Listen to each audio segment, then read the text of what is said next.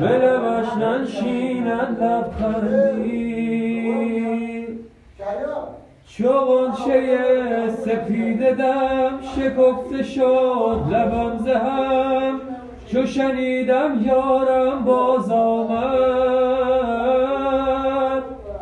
ز سفر غم خورم باز آمد. همچنان که از نداری؟ اشتراک نداری؟ دمت سحرناگهان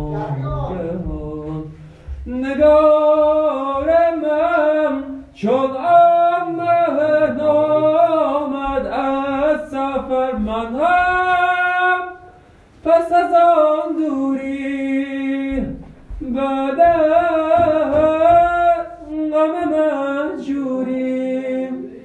یک شاخه گل بردم ببرش یک شاخه گل بردم ببرش گویم که نگار من سرخوش ز کنار من بگذشت و ببر یار دگرش بگذشت و ببر یار دگرش.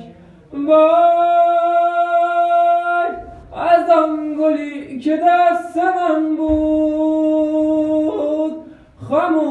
یک جهان سخن بود. یک جهان سخن بود. که شهره شد به بی وفایی ز دیدنت چنین جدایی ز غصه پا